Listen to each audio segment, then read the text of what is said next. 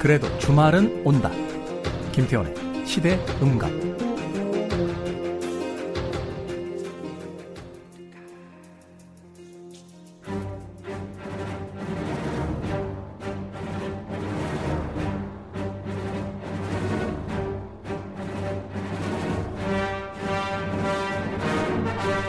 누군가가 그러더군요.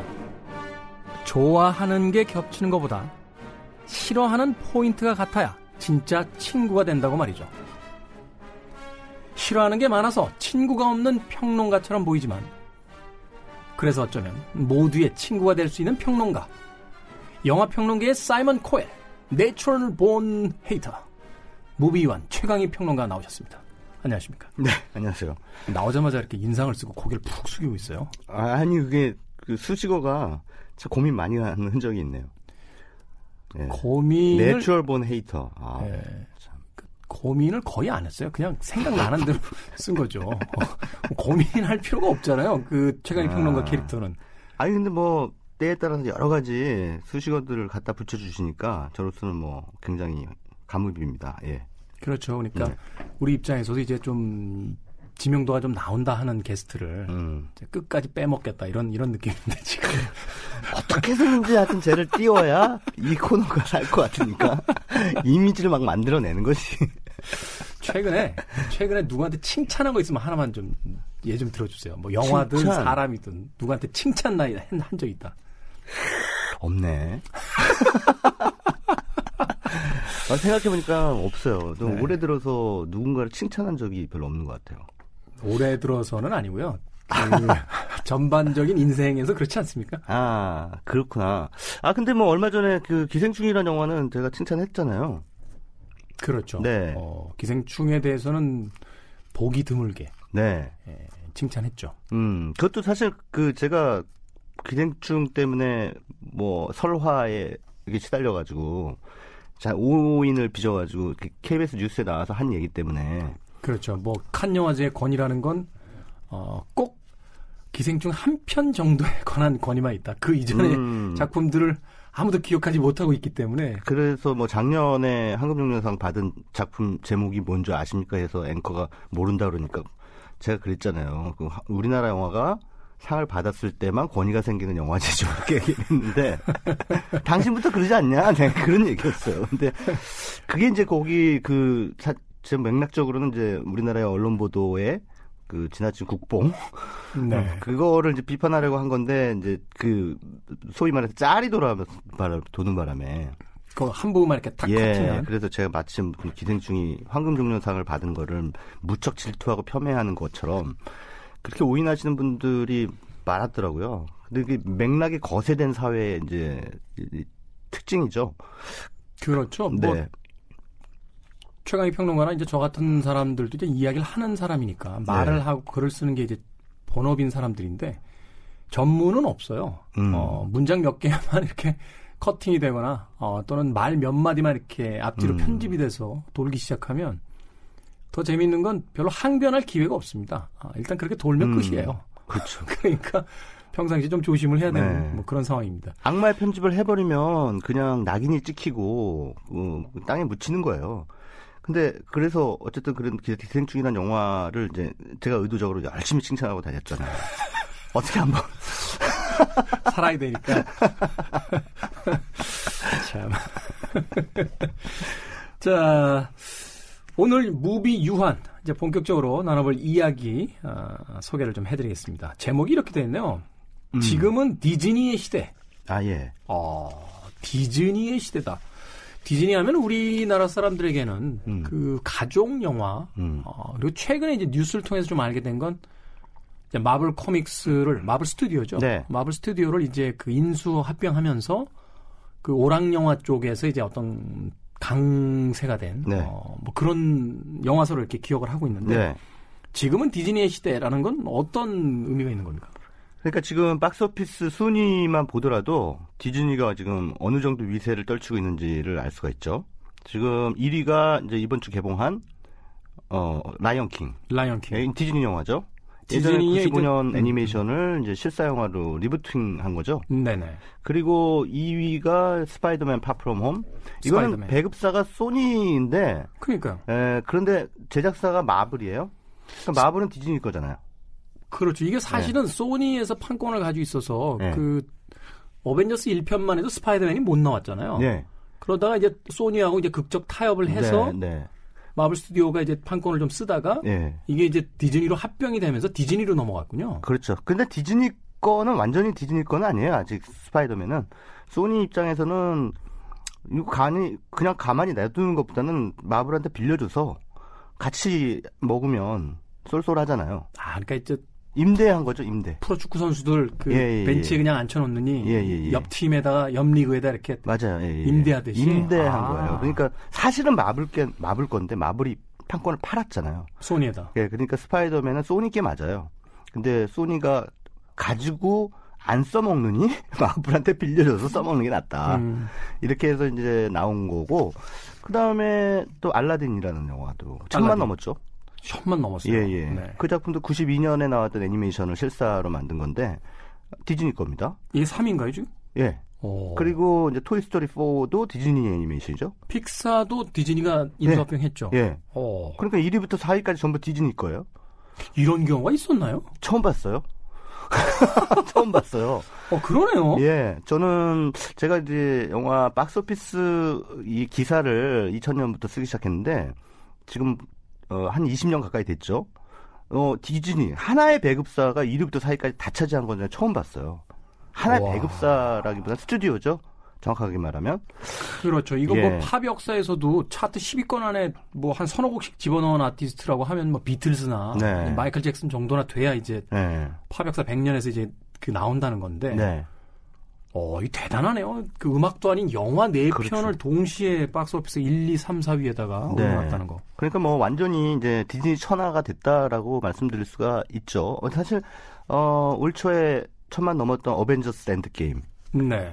그 영화 또 뭐 역시 마블 거니까 디즈니 작품이라고 한다면 벌써 올해에 디즈니가 한국에서 천만 영화를 두 편이나 낸 겁니다. 네, 한국 영화는 극한 직업 딱 한 편. 기생충 네. 지금 막 넘기려고 막 용을 쓰고 있죠. 못 넘길 것 같아요. 근데, 근데 지금 997만 명이에요. 아 지금 997만 네, 명? 997만 명인데 한 995만 명 된 게 한 열흘 전이거든요.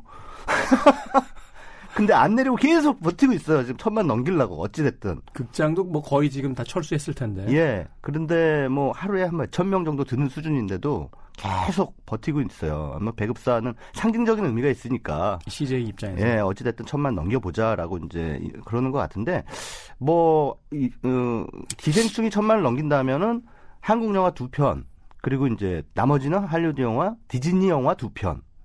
이제 이렇게 되는 거죠. 그래서 어 앞으로 이제 디즈니의 강세가 계속 이어질 거라고 예상할 수가 있는 게 어, 디즈니가 20세기 폭스를 인수했어요. 네. 그렇기 때문에 20세기 폭스의 라인업도 전부 이제 디즈니 게 되는 거예요. 근데 엑스맨이 라인업 그 맞습니다. 폭스에 있지 않나요? 네, 폭스에 있고요. 폭스에 어. 있어요. 그래서 이 폭스가 이제 가지고 있는 엑스맨을 어찌됐든 디즈니가 다시 리부팅을 시킬 수가 있죠.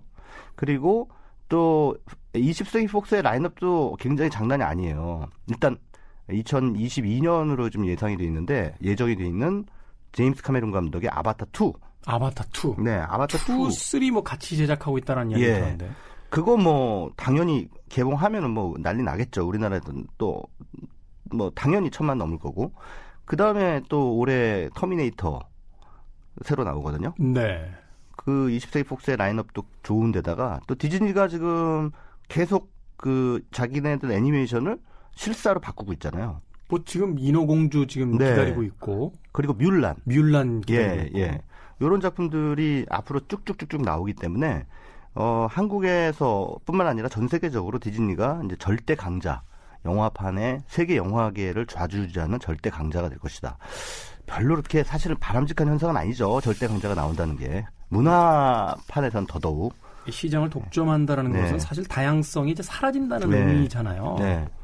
앞서서 이제 잠깐 이야기해 주시긴 했습니다만 그 기생충이 이제 천만을 가기 위해서 어, 그렇게 버틸 수 있는 이유는 사실은 이제 제작사가 그 배급사이기도 하기 때문에 음. 그 영화 체인점을 이제 가지고 있는 체인망을 가지고 있는 회사이기 때문에 그게 가능한 거지. 네. 일반적인 영화사의 영화라면 그 가능하지도 않았을 음. 뿐더러 결국 그 이야기는 뭐냐면 이게 불공정한 경쟁이 될 음, 그 그렇죠. 가능성이 굉장히 높다는 이야기네요. 음, 그렇죠.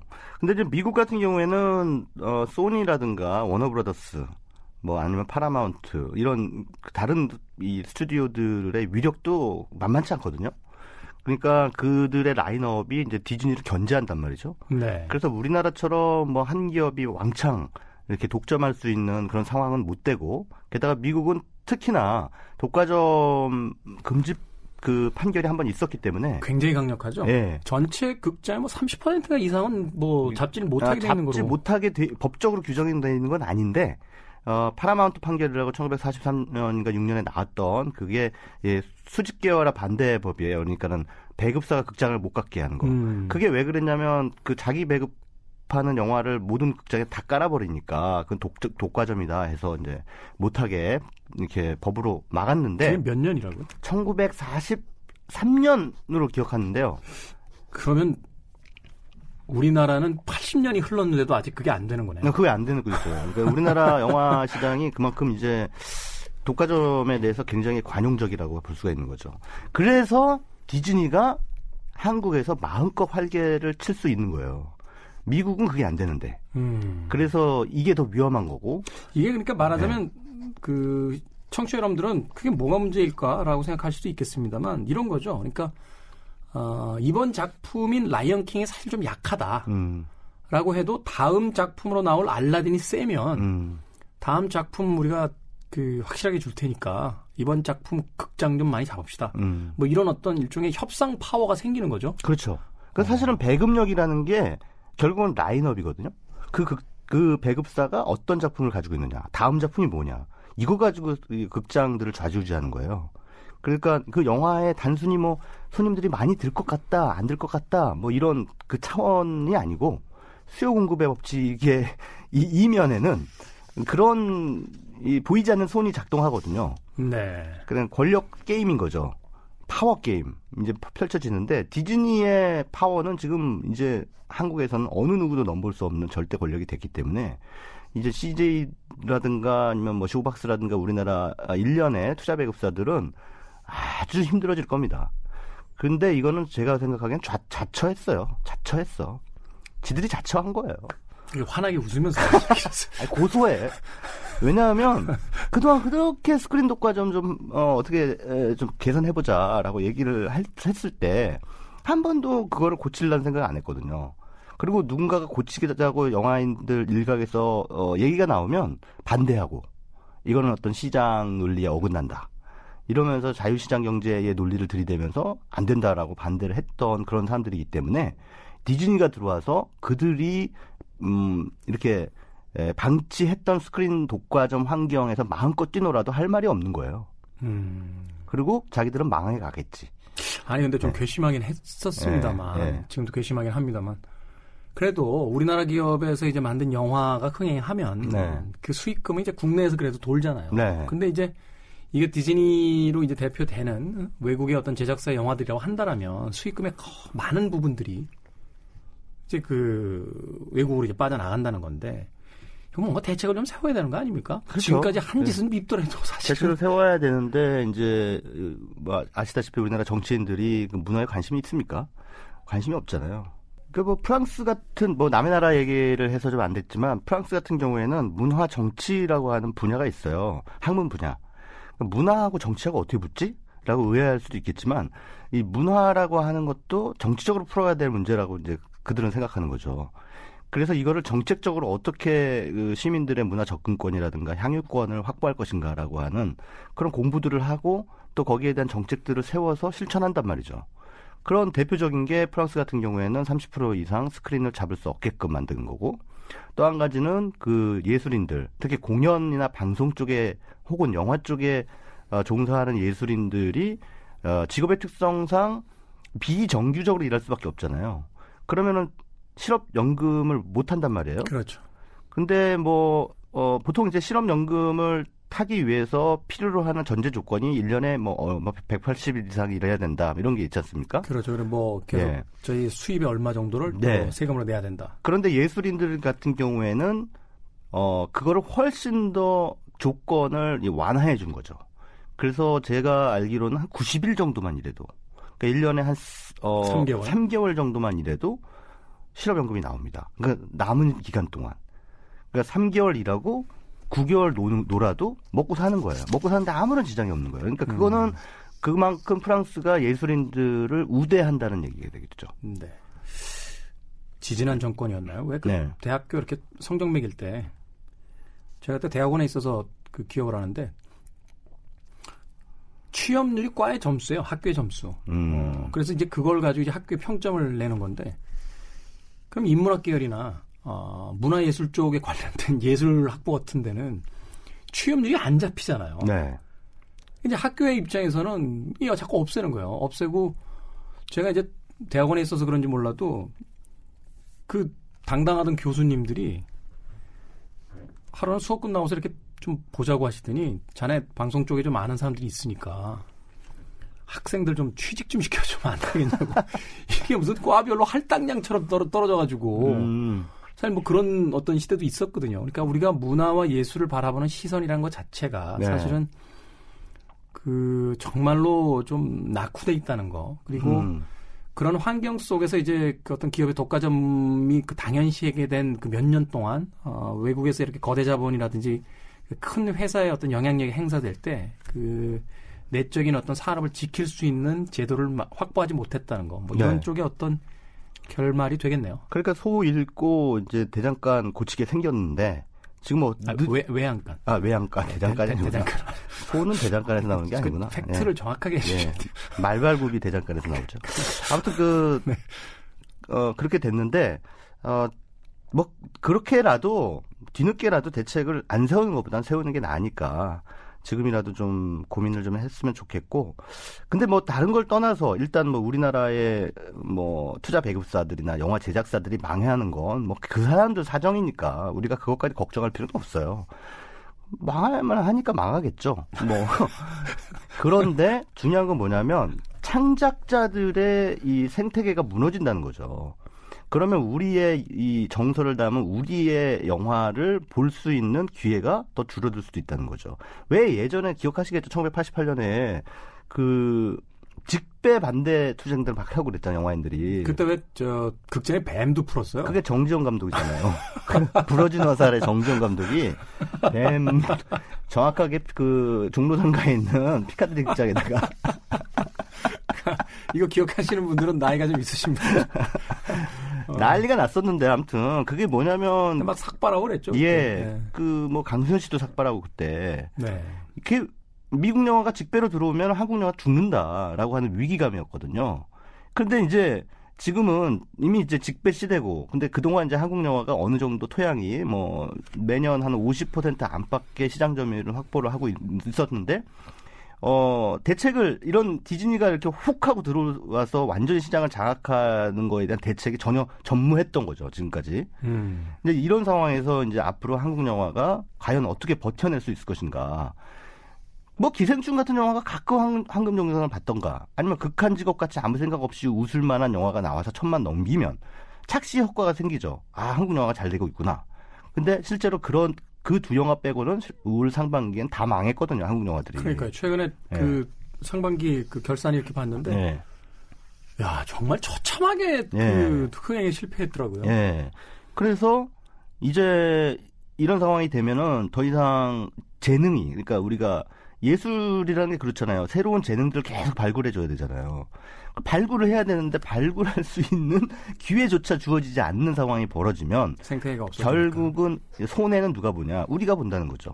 음. 우리 그 문화 향유자, 우리 국민 음. 이런 사람들이 이제 에, 어떻게 보면은 약간 할리우드의 문화적 식민지로 전락해 버리는 그런 상황이 되는 거고 할리우드가 어, 내미는 주제, 내미는 테마 뭐 이런 것들이 결국 우리께 돼 버리는 우리는 한국인인데 네. 예, 그렇게 되는 상황을 저는 우려할 수밖에 없다. 이런 생각이 듭니다. 자, 디즈니의 그 독주 시대에 대한 이야기를 어, 하고 있습니다. 그 대표적으로 어, 그 시기에 어떤 어, 신호탄처럼 음, 등장했던 게 바로 알라딘인데 이번 주 박스오피스 3위를 차지하고 있고요. 천만 관객 돌파했습니다. 네.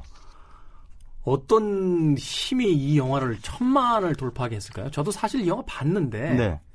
재미있어요. 재미있는데 네. 이게 다른 영화에 비해서 이렇게 파격적으로 재미있느냐. 음. 천만이 들 만큼 뭔가 좀 센세이션한 게 있느냐. 음. 그렇게까지 생각은 안 되거든요, 사실. 네? 그러면 우리나라에서 천만이라고 하는 숫자가 음, 영화 오로지 영화의 힘으로만 되는 게 아니니까. 그 뭐 그런 얘기 뭐 제가 여러 번 반복해서 얘기를 하지만 영화의 힘으로 갈 수 있는 최대치의 흥행은 500만이고 네. 그 뒤로는 흥행의 힘이다라는 얘기를 하거든요. 어떤 이슈가 계속 생성되고 기사가 나가고 예. 이러면서 이제 그 현상적으로 이제 밀고 가는 거죠. 예. 그러면 이제 사람들이 이제 궁금해지는 거예요. 아니 도대체 그럼 김태우 씨도 그래서 본 거잖아요. 도대체 알라딘이 뭐예요? 아니 뭐길래. 그러니까 사실 제 취향 아닌데요. 주변에서 다 알라딘 봤어? 알라딘 어. 봤어? 그러는 거예요. 근데 명색이 저도 영화 쪽에다 한발 음. 담그고 이렇게 그 사랑하는 사람인데 그런 이야기를 한 서너 번 듣다 보면 저는 사실 이제 IPTV용으로 이렇게 빼놨었거든요. 알라딘은 음. 저 극장이 아닌 이제 다른 IPTV로 넘어오면 이제 보려고 하고 있었는데 도저히 안 되겠더라고요. 그래서 음. 극장에 가서 봤어요. 아. 네. 근데 뭐 볼만해요. 근데 아니, 이제 그러니까. 어, 우리가 이제 천만이라고 하는 그 숫자를 우리가 자주 접하다 보니까 이제 극장가에서도 일종의 흥행 관성이라는 게 생겨서 이 정도면은 천만이 넘겠다라고 어, 이 배급사도 생각하고 극장도 생각할 뿐더러 관객들도 그렇게 생각한다는 거죠. 그래서 이제 또 보러 가고 또 실제로 많은 천만이 넘는 영화들이 또 이구동성으로 좋다라고 하는 소리를 듣지는 않아요. 이게 어떻게 천만이 넘어? 라고 얘기를 음. 한단 말이에요. 자기도 봐놓고. 그게 아이러니네요. 자기도 봐놓고. 네. 그래서, 어, 그 알라딘 같은 영화도 그렇게 이제 만들어진 건데, 음, 그래서 이제 사실은 이제 천만 넘었다 해서도 놀라지도 않아요. 그냥, 아, 그냥 프로그램이 그렇게 돼 있는 영화야. 천만 넘기 넘기게 돼 있는 영화다 이렇게 그리고 뭐 한국 사람들이 좋아할 만한 요소가 많죠. 일단 특히 작년에 뭐 보헤맨 랩소디도 그렇지만 음악적인 요소가 들어가면 우리나라 사람들 참 좋아해요.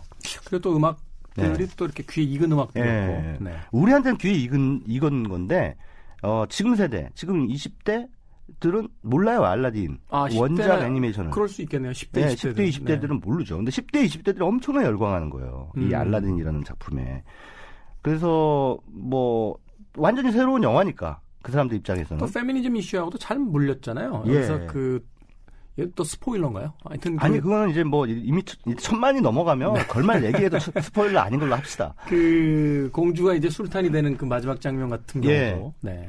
그게 원래는 사실은 원작에는 이 공주 캐릭터가 그렇게까지 그 흔히 말할 때 걸크러쉬하지 않았죠. 네. 어 우리가 전형적으로 생각하는 이제 디즈니 공주의 이미지였는데 어또 주인공인 알라딘이 이제 짝사랑하는 그런 아름다운 여성.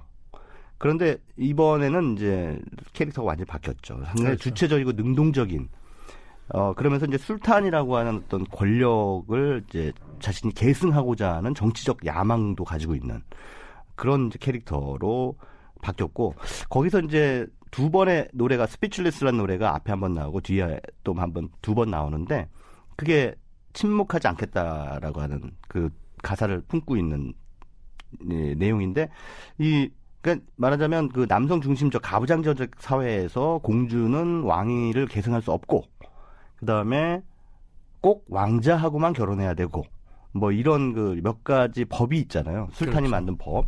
이제 이걸 깨고 나오는 서사가 사실은 이 알라딘의 중심 서사예요.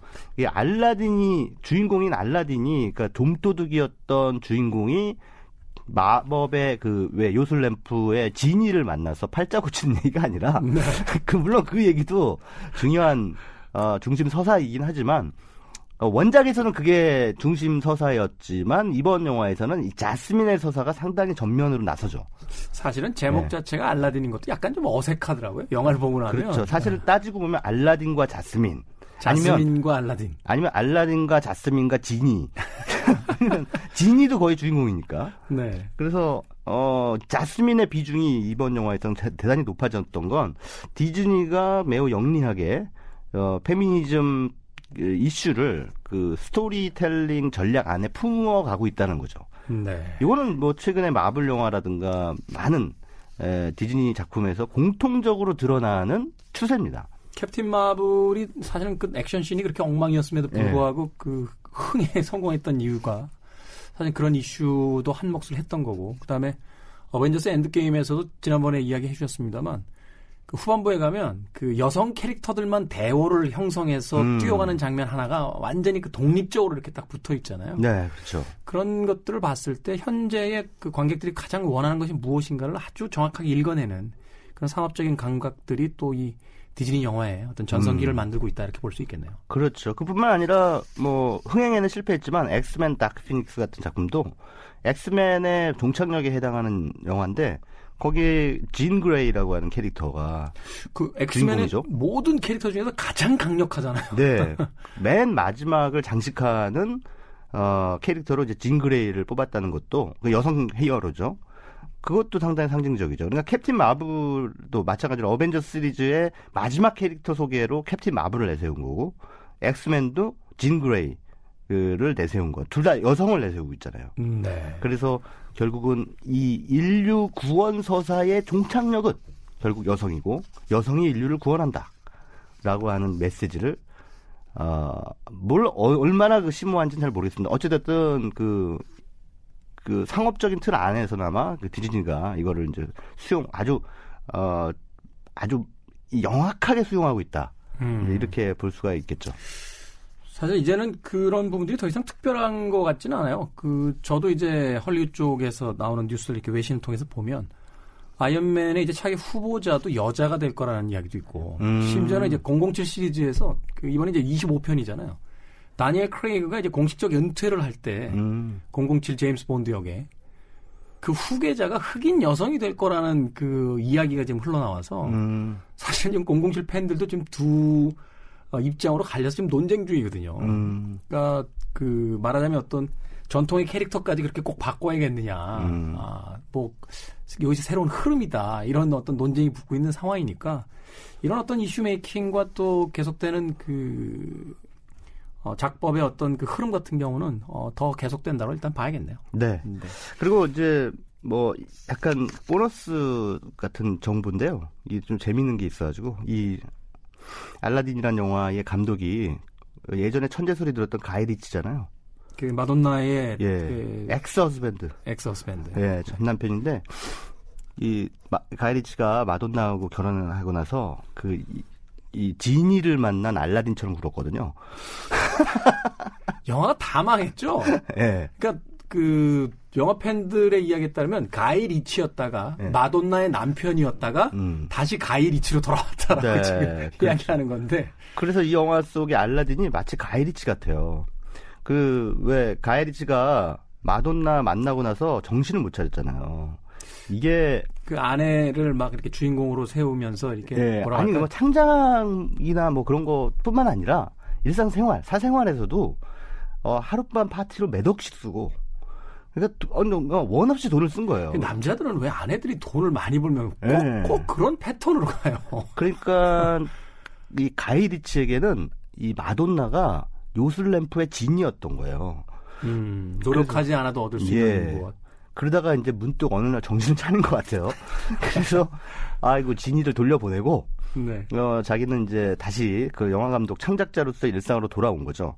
근데 돌아왔는데 또 한참 헤맸어요. 뭐 셜록 홈즈나 뭐 이런 작품 내놓긴 했는데 좋은 평가를 받지 못하다가 이번에 알라딘이라는 영화로 이제 새롭게 어, 영화 감독으로서 입지를 좀 다지게 됐는데 아마도 그래서 저는 이 알라딘의 이 스토리 라인이 자기 가이리치 그 본인에게도 상당히 어, 아 이거 완전 내 얘긴데 라는 그런 어, 감정이입이 돼서 이 작품에 이렇게 혼신의 힘을 쏟아부어서 만들지 않았나 이런 생각이 듭니다. 그 뭐 외신에서 어떤 인터뷰가 있었던 겁니까? 아니죠. 그냥 제가 추측할 뿐이에요. 그러니까 왜냐하면 가이리치의 그 삶의 굴곡을 잘 알기 때문에 네. 어, 이렇게 겹쳐 보인다는 거죠. 그래서 이야기하시는 걸 이렇게 들어보니까 엊그저께 같이 소주 한잔 하시고 오셔서 지금 이야기하시는 것처럼. 그왜 영화 속에서 자파라고 나쁜 놈 있잖아요. 그렇죠. 예, 네. 그 악역. 그 자파가 꼭 이제 마돈나를 만났을 당시에 가이리치 같아요. 음. 근데 이제 마돈나를 떠나 보낸 뒤에 가이리치는 이제 다시 알라딘이 된 거죠. 자, 디즈니의 시대라는 어, 제목을 가지고 지금은 디즈니의 시대라는 제목을 가지고 어, 토요일 2부 무비 유한 최강희 평론가와 함께했습니다. 아, 가시기 전에 음악 한 곡 신청해 주시고요. 네. 또 일요일 3부에서 무비 유한은 계속해서 이어드리도록 하겠습니다. 어떤 음악 들을까요? 네, 영화 속에서 자스민 공주 역을 맡은 나오미 스콧. 아, 노래는 참 잘하더라고요. 이 나오미 스콧이 그 뭐라고 할까요? 어, 지금 가장 그 크게 화제가 된 여배우인 음. 것 같아요. 가장 주목받고 있는 차기작이 네. 무엇이 될 것이냐에 네. 대해서도 굉장히 관심들이 많고. 그, 뭐, 앞으로 웬만한 뮤지컬 영화는 뭐, 나오미 스콧이 나오면 무조건 흥행할 것 같아요. 아, 노래 정말 잘하더라고요. 예. 네. Speechless, 그, 뭐, 자스민의 사실 테마라고 봐야겠죠? 네, 예. 원래 그 오리지널 원작 애니메이션에는 없었던 곡인데 아, 이번 영화를 위해서 새롭게 작곡이 된 곡입니다. 알라딘 OST 중에서 나오미 스콧의 Speechless 들으면서 최광희 평론가 작별하겠습니다. 고맙습니다. 네, 감사합니다. 저도 어, 마무리하겠습니다. 아, 지금까지 시대음감의 김태훈이었습니다. 일요일 3부로 돌아오겠습니다. Here comes a wave meant to wash me away. A tide that is taking me under. Swallowing sand with nothing to say. My voice drowned.